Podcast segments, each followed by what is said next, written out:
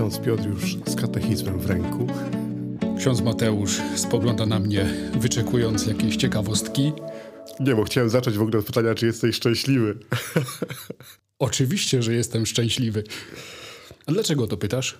Bo dzisiaj mamy taki ciekawy temat, w sumie dwa. Szczęście i wolność. Jako droga do godności człowieka, albo sposób odkrywania godności człowieka, więc bardzo ciekawy temat. O tej godności chciałbym powiedzieć jeszcze. Znalazłem taką książkę zatytułowaną Sześć filarów poczucia własnej wartości. Mówiliśmy ostatnio, że godność jest bardzo blisko poczucia własnej wartości. Autor tej książki mówi o sześciu filarach poczucia własnej wartości: świadome życie, samoakceptacja, odpowiedzialność za siebie, asertywność, życie celowe i prawość. Przynajmniej dwie te rzeczy dzisiaj będą poruszone. Bardzo mi się to spodobało. Pisze na okładce: Ze wszystkich sądów, które formułujemy w życiu, żaden nie jest tak ważny jak sąd o sobie samym. E, Dobry wstęp. Myślę, że warto, żebyś powiedział też, co to jest w ogóle za książka i kogo. Autorem książki jest Nathaniel Branden. Należy do ścisłego grona prekursorów wiedzy o samoocenie i o jej wpływie na życie osobiste oraz społeczne. Ale jak dostałem tę książkę, przeczytałem już ją chyba w połowie, to pod tymi nazwami takimi światowymi właśnie schowane jest szczęście w rozumieniu chrześcijańskim, ta prawość, te cele, te, to życie celowe, no i wolność, bo wolności skrywa się też Tak, odpowiedzialność. dokładnie. Dlatego powiedziałem, że przynajmniej dwa są dzisiaj e, obecne w naszym spotkaniu. I od razu można zaznaczyć, że to są duże tematy. I szczęście jest dużym tematem, i wolność jest dużym tematem. Dlatego pewnie całości nie wyczerpiemy. Nie wiem, czy nie przesadzę, jak powiem, że każdy z liczących się filozofów wypowiadał się na temat szczęścia. Próbował wolności. stworzyć jego definicję. Tak. Tu akurat nie ma tak jak z godnością człowieka. Akurat jak chodzi o szczęście, to było coś takiego. Natomiast w ogóle ze szczęściem jest taki problem, na początek może, że możemy je rozważać jakby na dwóch płaszczyznach. Jedno to jest taka subiektywna. Czuję się szczęśliwy dzięki czemuś. I tu każdy może mieć zupełnie coś innego. Aha. No nie, możesz spytać nastolatka, dzięki czemu będzie szczęśliwy.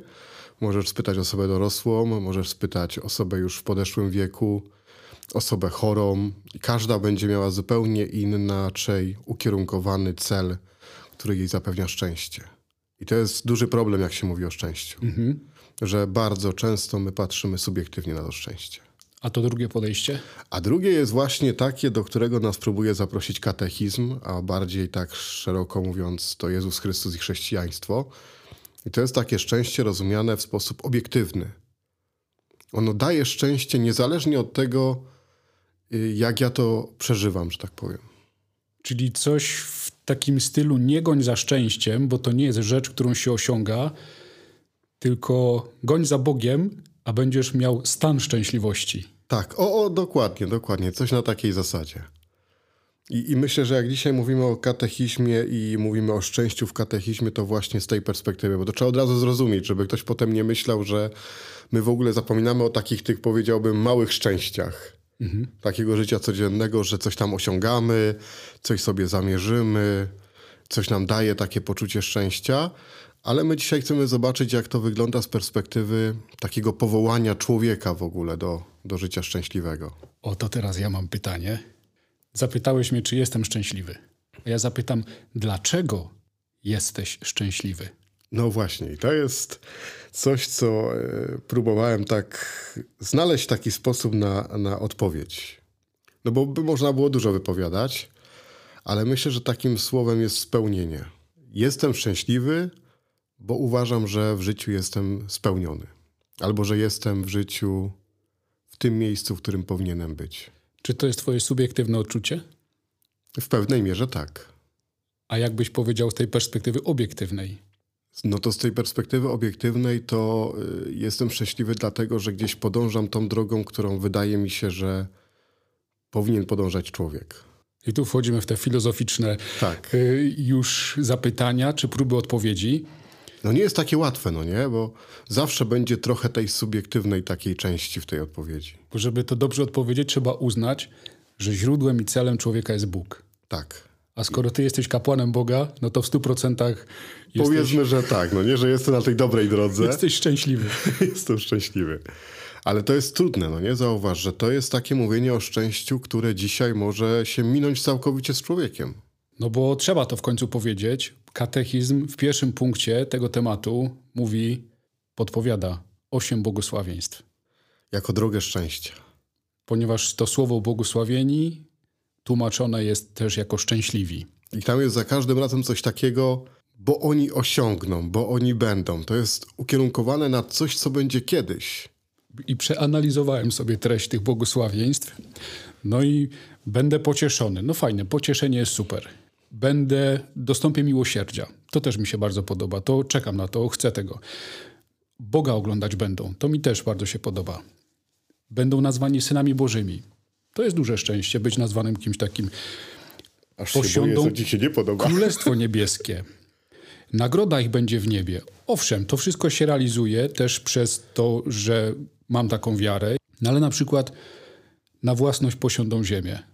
Dlaczego posiadanie ziemi ma mnie czynić szczęśliwym? No pewnie trzeba zobaczyć na taki biblijny kontekst tego błogosławieństwa. Myślę, że to jest jakiś synonim bogactwa. Też pewnej wolności może. Takiego panowania, no nie? Mam ziemię, więc w pewnym sensie panuję. Czymś zarządzam. Są w Biblii takie obrazy Królestwa Bożego, gdzie jest zarządcą człowiek. Ale zasadniczo błogosławieństwa to jest taka reklama, O, dobre słowo. bym powiedział. Że e, owszem, teraz tutaj na ziemi twoja chrześcijańska droga może być trudna, ale obiecujemy, że będzie tak, tak, tak, tak, tak i tak. No to czy to nas chrześcijan nie stawia w takim położeniu, że na ziemi tego szczęścia nie zaznamy? No i właśnie tu jest problem. Czy faktycznie, jak już człowiek wchodzi na tą chrześcijańską drogę, to musi być w takiej sytuacji, że tutaj szczęścia nie, nie będzie takiego, jak, jak bym chciał. No bo w pewnym sensie te małe szczęścia się nie kłócą z tą chrześcijańską drogą. Takie, powiedziałbym, przyziemne, związane z naszym byciem tutaj, życiem, takim codziennością. A z drugiej strony, chyba chrześcijanin powinien być takim człowiekiem, który ma ciągle poczucie, że jest nienasycony. Że jeszcze mu brakuje, że jeszcze nie jest spełnionym człowiekiem. Nawet tak jak mówiliśmy dzisiaj o tym, że kapłaństwo, no to droga chrześcijańska, bliskość Pana Boga i tak dalej, ale też jeszcze nie jest taka w pełni. Tylko ta nasza perspektywa jest super, bo my nigdy nie mówimy, że jestem nienasycony tym szczęściem, tylko jestem nienasycony Bogiem. Tak. To szczęście jest w naszej religii takim, powiedzmy, darem, nie że ubocznym, ale czymś, co jest po drodze, jak Pan Bóg jest na pierwszym miejscu. Wtedy faktycznie może mi czegoś brakować po ludzku, może mi brakować pieniędzy, może mi brakować zdrowia, może mi brakować, yy, no może relacji jakiejś. Ale jeżeli Pan Bóg jest na pierwszym miejscu, to umiem to przeżywać. I to nie czyni mnie zgorzkniałym, przybitym, smutnym, No w nim to nabiera sensu, byśmy powiedzieli, no nie? Ta cała droga. Że, że mam ten cel, którym jest Pan Bóg. I wiem, że wraz z tym celem idę w stronę czegoś, co będzie taką pełną szczęśliwością, byśmy powiedzieli. Takim szczęściem pełni. jeżeli byśmy nie mówili o Panu Bogu, no to faktycznie szczęście definiuje się i zamyka tylko przez te ziemskie Tak, małe przyjemności, szczęście.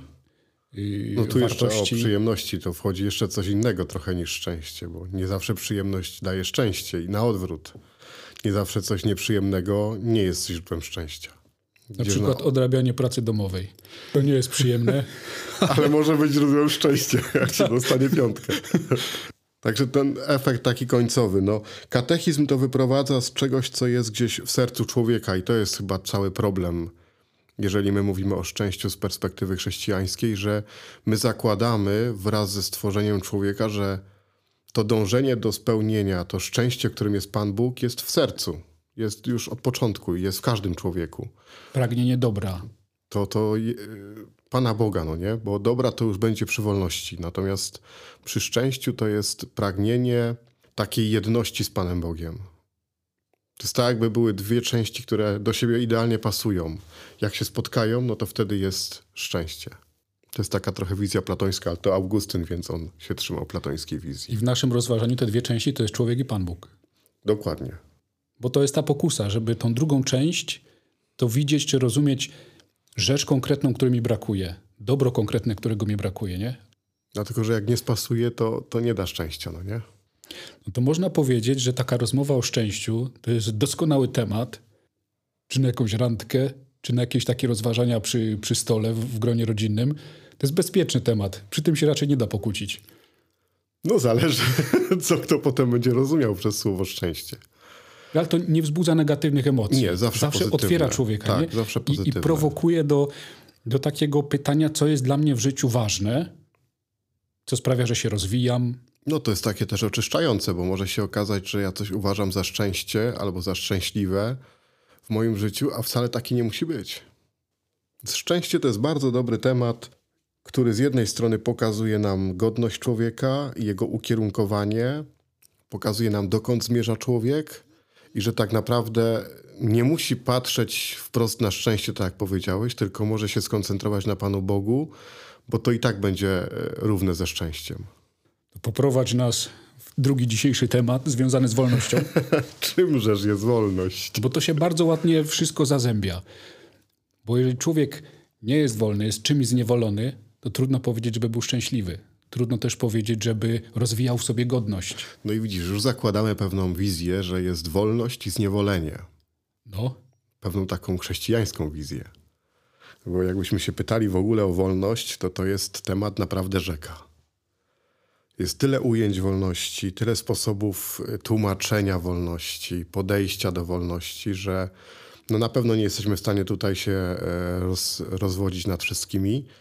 Ale jak mówimy o tej chrześcijańskiej wolności, no bo o taką nam wolność chodzi, czyli taką z perspektywy chrześcijańskiej, to tam jest powiedziane w katechizmie, że wolność to jest taka zdolność panowania nad sobą.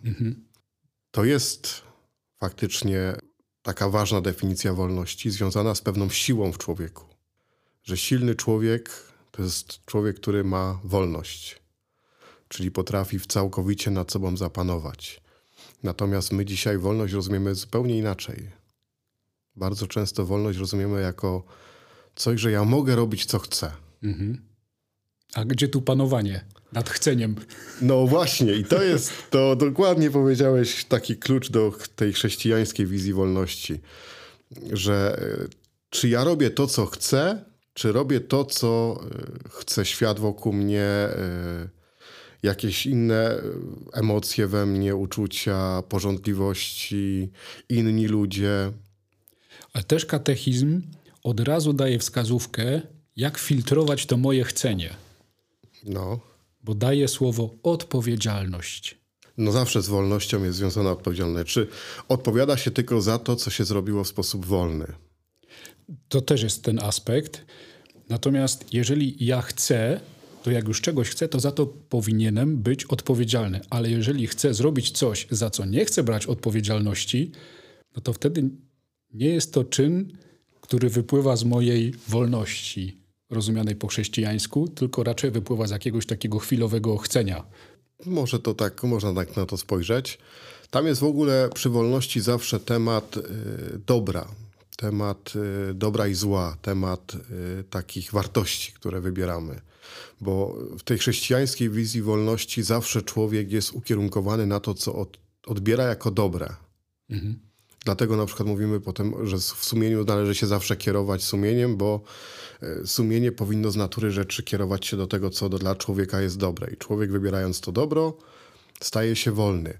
No i teraz tu jest cały problem z wolnością i z taką, powiedziałbym, samowolą może. O, to jest takie słowo, które możemy kontr wolności postawić, że w wolności wybierając dobro mogę być za nie zawsze odpowiedzialny.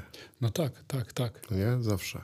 A w wolności, wybierając zło, uciekam od odpowiedzialności i często to wybrane zło prowadzi mnie do zniewolenia. Do zniewolenia, tak. I tutaj to jest tak naprawdę kwestia takiego przyjrzenia się y, temu, jak ja w ogóle podejmuję decyzje. Bo z wolnością zawsze jest połączona decyzja. I, I tak najbardziej głęboko, jakbyśmy patrzyli na tą wolność według powiedzmy Jezusa Chrystusa, czy według Pana Boga, czyli według tego, w jaki sposób człowieka ukształtował do tej wolności, to wolność jest wtedy, kiedy ja jako człowiek odkrywam, że coś jest naprawdę dobre, że jest to wartościowe dla mnie i mam w sobie taką siłę, że jestem w stanie to wybrać. Bo my na przykład mamy tak, że wiemy, że coś jest dobre, naprawdę jest dobre. Bardzo bym to chciał zrobić, ale no nie da rady. I, I wtedy tutaj, człowiek jest niewolony. Tutaj przychodzą te różne poradniki, na przykład reguła pięciu sekund. tak. Chcesz coś zrobić, wiesz, że to jest dobre, nie umiesz się zebrać w sobie, to trzeba tak. Pięć, cztery, trzy, dwa, jeden i idziesz to robić. Idziesz to robić. Czasem jest tak, że nawet do tego braknie siły. Takiej, tej właśnie siły wolności, siły decydowania.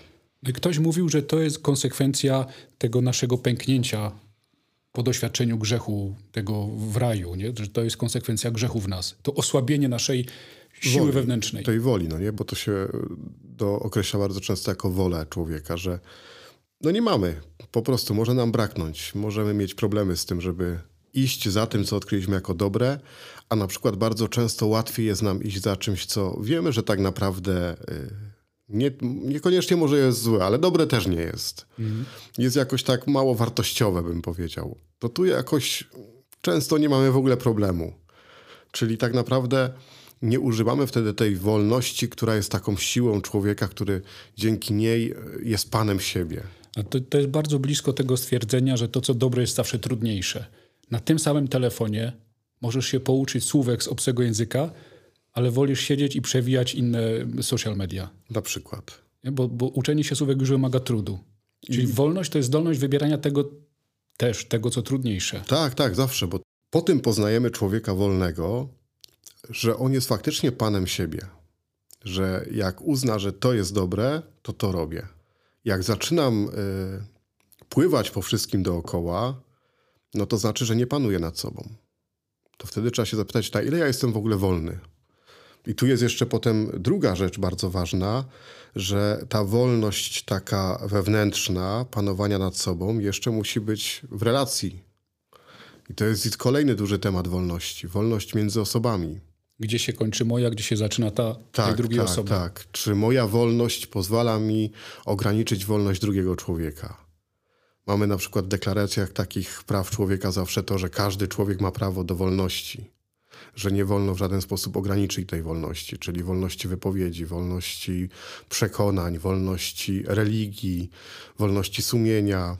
To są takie pojęcia, które są bardzo nie tylko nośne, ale takie trudne tak naprawdę do takiego jednoznacznego, prostego określenia, bo jak sobie zobaczymy, to bardzo często nasza wolność wydaje nam się tak ważna, że y, ograniczamy wolność innego. Mam wrażenie, że świat dzisiaj, czy media, bo to w mediach widać najbardziej, poprzesuwały te granice w tej wolności między mną a drugim człowiekiem, że bardzo często jednym się przyznaje stuprocentową rację, pozbawiając racji tę drugą stronę. W ogóle najlepiej by było, gdyby człowiek odkrył takie coś, że, że ma wolność y, wyłączenia czegoś, wolność y, ukierunkowania sobie spojrzenia, słuchania tam, gdzie faktycznie uważa, że to jest coś, co jest jego, co pasuje do niego i tak dalej. Natomiast mamy bardzo często takie coś, że szukamy wolności i realizujemy wolność przez to, że komuś czegoś próbujemy zabronić. Natomiast tu jest problem inny, że jeżeli wolność to jest zawsze coś, co nas kieruje ku dobremu i realizuje się w tym, co dobre, to pytanie jest, czy świat wartości nie jest tym światem, który stawia właśnie granice wolności. No bo jeżeli na przykład ktoś uzna, że jest wolny i widzi wartość w tym, że dziś wieczorem jego sąsiad zginie z jego ręki. Za ostro. No ale to jest, to jest taka właśnie kwestia. Wolność to jest coś bardzo ostrego. To pytanie, czy ma prawo do takiej wolności. Musi być granica. Od razu się ciśnie, że nie ma prawa. Nie, nie ma prawa. Czyli jest granica wolności, są granice wolności człowieka. Tą granicą zawsze jest świat wartości i dobro. No to z naszej perspektywy. Pytanie, czy taką samą perspektywę ma człowiek wyznający inną religię, albo no i stąd, stąd próbuje się znaleźć taki świat wartości, który by dotyczył wszystkich ludzi. Uniwersalny. Świat wartości, który będzie pozwalał określać, dokąd ta wolność sięga, a gdzie już nie. I stąd też takie właśnie rozumienie, że moją wolność ogranicza wolność drugiego. są bardzo trudne tematy i, i pewnie dzisiaj z tego nie wyjdziemy, że tak I też powiem. mam wrażenie, że kiedyś ludzie bardziej byli w takie debaty, w takie rozmowy zaangażowani, mieli chyba też większą wiedzę, a dziś z tego powodu, że tej wiedzy nam po prostu brakuje, często jesteśmy narażeni na to, że ktoś nas zmanipuluje. Tak, no bo to, to wymaga dużej refleksji, żeby pomyśleć o tym, co jest taką prawdziwą wolnością, w czym się ta moja wolność wyraża, czy ta moja wolność nie krzywdzi drugiego człowieka, y, nie ogranicza go, czy przypadkiem nie jest tak, że moja wolność to jest po prostu mój zwykły egoizm na przykład. Bo ja uważam, że mi się należy, mimo że to może powodować jakieś konsekwencje wobec drugiego człowieka. Ciekawe są te rozważania. Zawsze warto pogłębiać swoją wiedzę. Will Smith mówił, że trzeba biegać i czytać. Biegać, żeby dbać o siebie, a czytać, bo wszystko już kiedyś zostało poruszone. No to jeszcze raz zaproponuję do przeczytania tę książkę Sześć filarów poczucia własnej wartości. Jeszcze cytacik. Poczucie własnej wartości nie zastąpi dachu nad głową ani pokarmu w żołądku, ale zwiększy prawdopodobieństwo znalezienia sposobów, by te potrzeby zaspokoić. Zachęcamy do takiego refleksyjnego życia i myślenia o tym, co jest naprawdę wartościowe. A za tydzień to już będzie moralność czynów ludzkich.